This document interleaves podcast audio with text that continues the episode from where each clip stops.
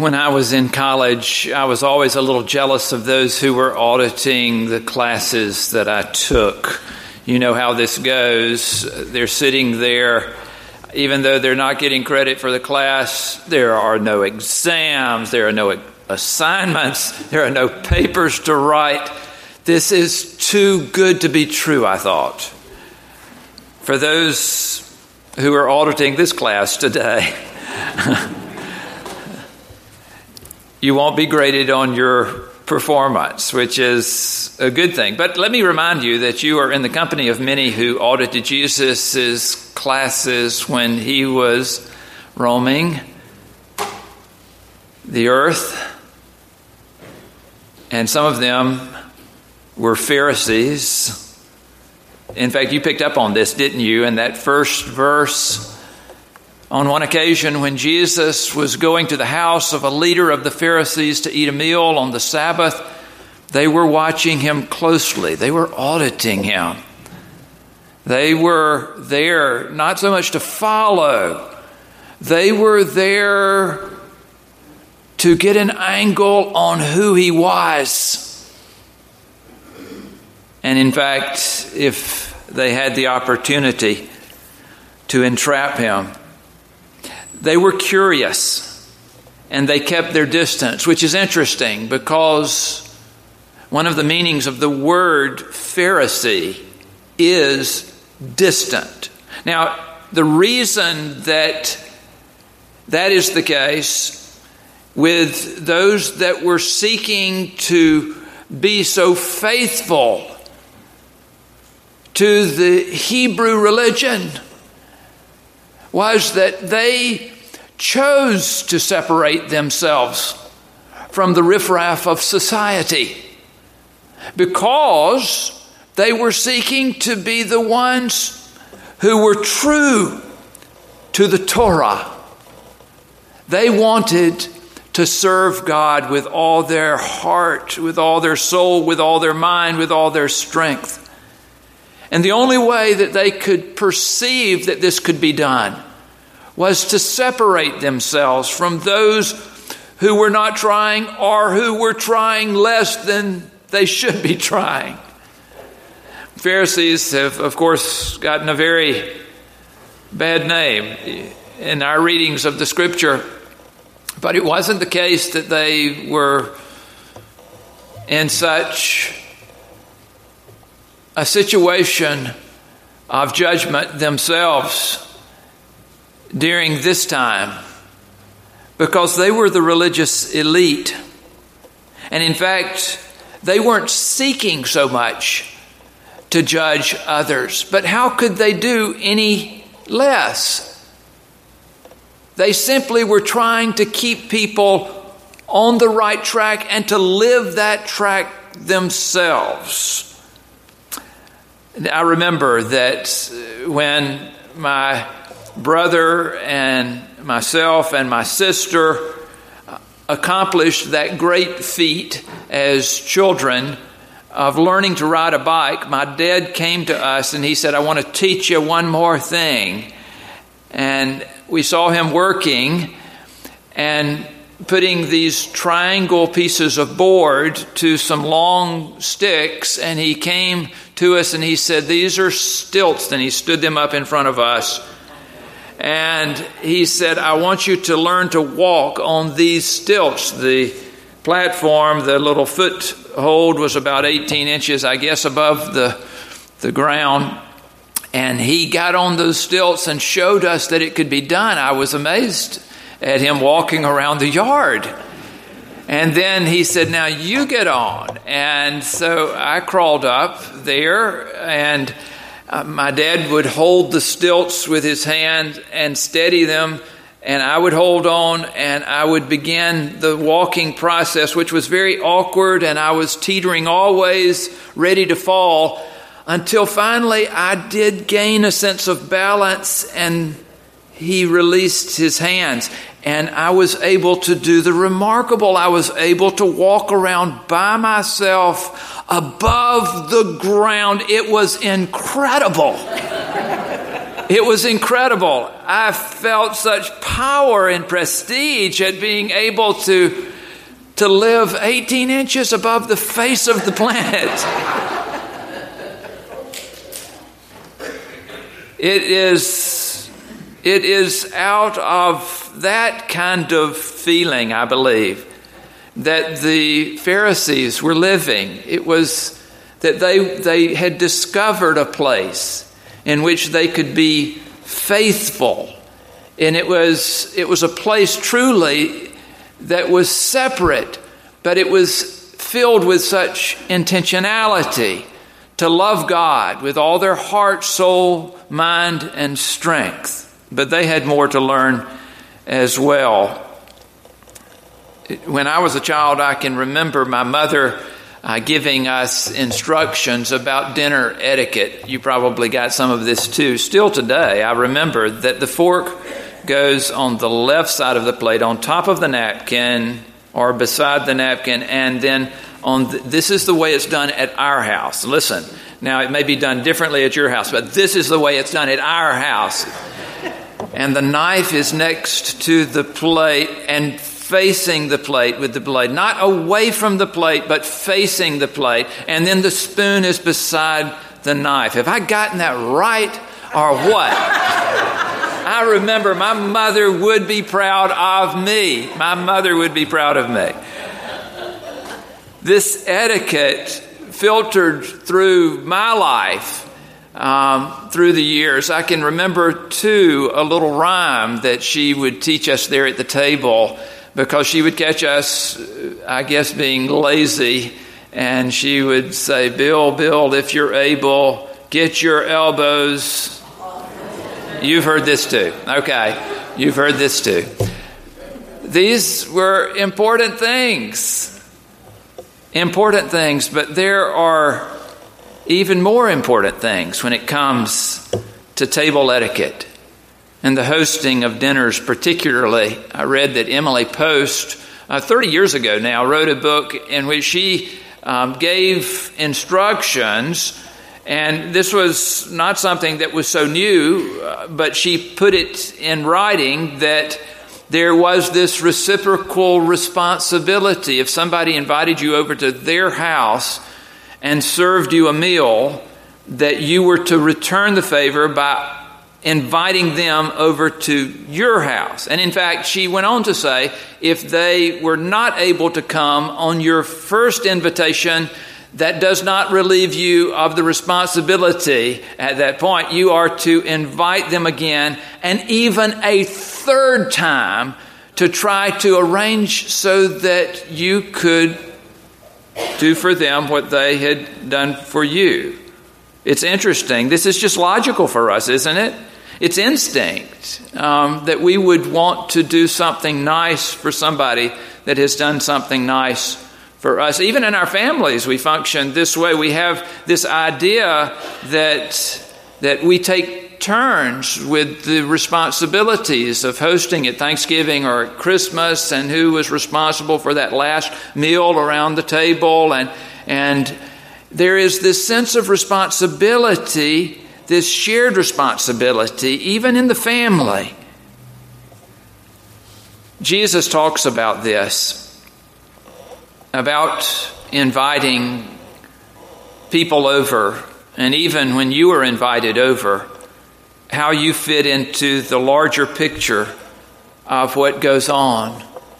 I suppose that at some large banquets, they do have seating charts. And in fact, I would imagine that they have to be very careful about this at, at like the White House. I mean, you wouldn't want to seat somebody in a place that was less than their status, you know. But I would imagine that that gets very, very complicated at times when you begin to try to figure out who should be sitting at the table with the president um, and the first lady, who should be there and who should, who could be at a little further distance away. Um, considering that Jesus must have been observing this even at his host's house, um, he gives this parable of how if you come in and you sit at a very prominent location, Wouldn't it be the worst thing in the world if someone of higher status than you then came into the room a little later and it was obvious that you were going to have to give up your seat for them to sit where you had chosen? Better, Jesus said, to start off in a very non-presumptuous way and in a way that is a non-honored position, and then be asked later to come and to sit in a seat of greater honor. We do this kinds of thing, these kinds of things at home. You don't think that this is going on, but it is going on even in your house. Now tell me, even though you don't have arranged seating, there are no nameplates there, you know what chair you sit in at home, right? And if someone were to presume upon that place, you would think the world was falling apart. Jesus is encouraging us to take a humble path in the ways in which we relate to those that are around us. He got this, partially at least, by osmosis. His mother was steeped in the idea, oh, I know, Jesus was God's son. He certainly would know what this is about. But do you remember how Mary celebrated when she heard the news that she had conceived, and how she went to her cousin Elizabeth, and how there in Elizabeth's presence she began to sing a song? In fact, Luke writes it, and he remembers it this way. And Mary said, "My soul magnifies the Lord, and my spirit rejoices in God my Savior, for he has looked with favor on the lowliness of his servant." And that changed everything for her, because she said in her mind, if God can do this for me, this is the way God works for everybody, that God chooses those with lowliness. She goes on to say, "Surely from now on, all generations will call me blessed. For the Mighty One has done great things for me, and holy is his name. His mercy is for those who fear him from generation to generation. He's shown his strength with his arm. He has scattered the proud in the thoughts of their hearts. He has brought down the powerful from their thrones and lifted up the lowly. He has filled the hungry with good things and sent the rich away empty." Powerful, powerful words. Some of you may have realized that in the reading of this passage of Scripture that Marilyn left out about five verses there. Um, that's not Marilyn's doing. She wasn't trying to leave anything out for us, uh, but it is a part of this passage that we had chosen to to get to the, the root of this concern by skipping over one little section. You know, pastors do that at times, right? We make these choices.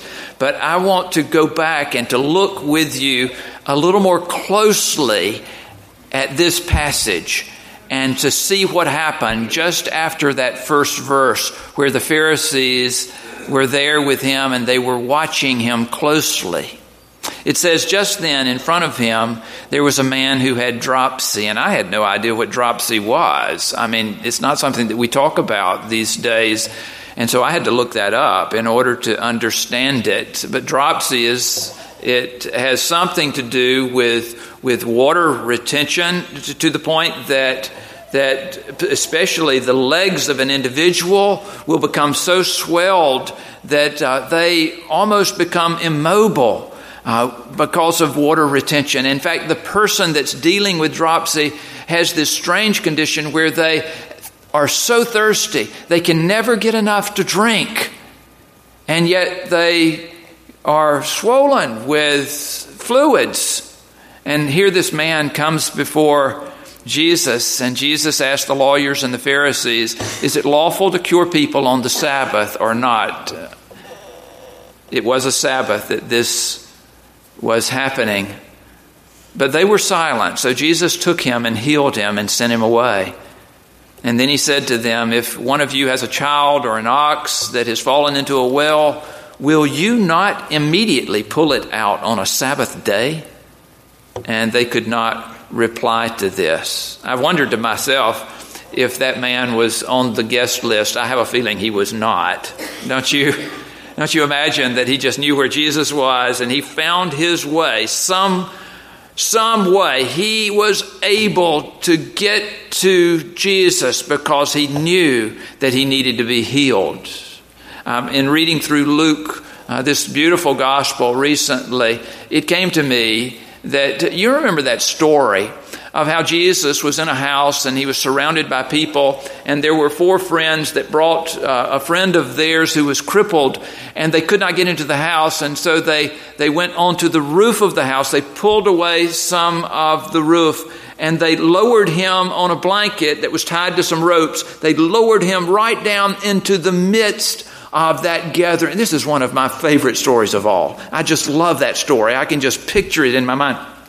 They lowered this friend down so that he was immediately in front of Jesus. And Jesus healed him. He told him to, to get up, pick up your bed and, and walk, to, to, to move. And he did. And it was an astounding thing. I had never realized in my reading of that passage of Scripture, I had never realized before the people that were gathered in that room. You can go back and check this yourselves. But it was a room that was literally filled with Pharisees. In the passage there, it does not say that people who were following Jesus were there. All of those that were there were auditing Jesus. It says that Pharisees had come from every town in Judea and Galilee. If that were the case, they had packed that house to listen to Jesus. And yet, it was these friends who really were seeking to follow Jesus that brought their friend in order to be healed. I want to say, you go, Jesus. This is what you do. This is who you relate to. These are the people that you choose. I love to listen to Tom Long preach. One of the stories that Tom tells is that a number of years ago, there in Yankee Stadium, that it was a beautiful September evening and the stands were almost full. Um, it was a beautiful night and the opposing team was at bat. Uh, there in the left field stands, there was a young boy that had, had come there with his mother. His mother had brought him and they had purchased some cheap seats. And he was nine years old. He had on his Yankee cap and he had brought with him his new Little League glove. Any of you have, who have ever put on a new glove realize that it doesn't even open well. You know, you know that, how you have to work it to make it to make it work the right way. His was clenched tight. But in the midst of that game, the one of the batters hit a long foul ball that was going directly toward this little boy. And everyone in the place saw it happening.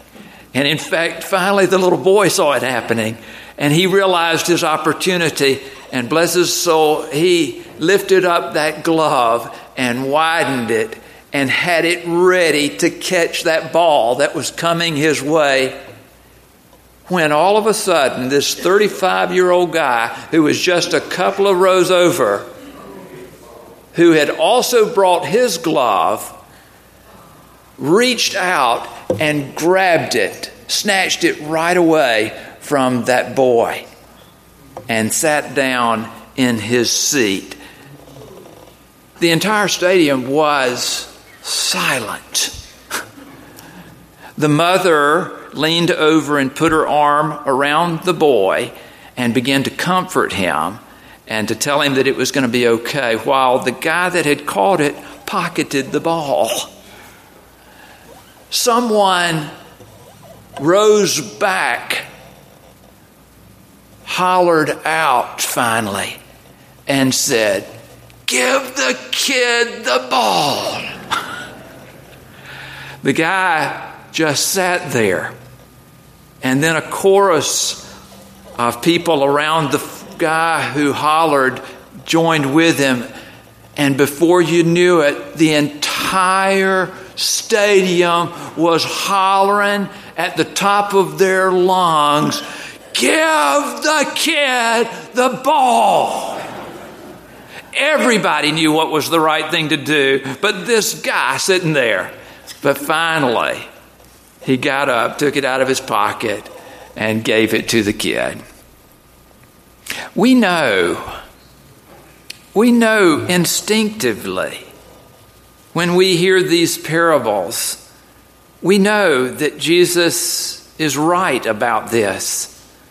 Jesus is right about the idea of inviting not just your friends and your brothers, but those who are unsuspecting, those who are poor and crippled and lame and blind. There is something that is filled with truth in these words. And so for those of you who are taking this course for credit, there is an assignment. There's an assignment for this week. In fact, there are three assignments. Some of you may want to take notes as I speak this to you. Assignment number one for this next week is to reach out to someone who is very different from you. In fact, who would be surprised that you even noticed them. And somehow, just be kind. That's assignment number one. Assignment number two, this week, look out specifically for someone who is poor and who needs assistance, and give assistance in some way to that person. Assignment number three, plan an unconventional dinner to be hosted at your house. Now, you don't actually have to do this, okay? But you have to plan it, okay? Are you writing this? Y'all got this? Plan an unconventional dinner, including someone who would be shocked that you would even ask them or consider them to invite them over to your house. Now, that is the instructions for those that are taking this course for credit. For those of you who are auditing the class, you're completely off the hook. You don't have to do anything. You don't have to do any of this. In fact, this is just a sermon, and I want you to remember that. There are no responsibilities or assignments because this is just a sermon.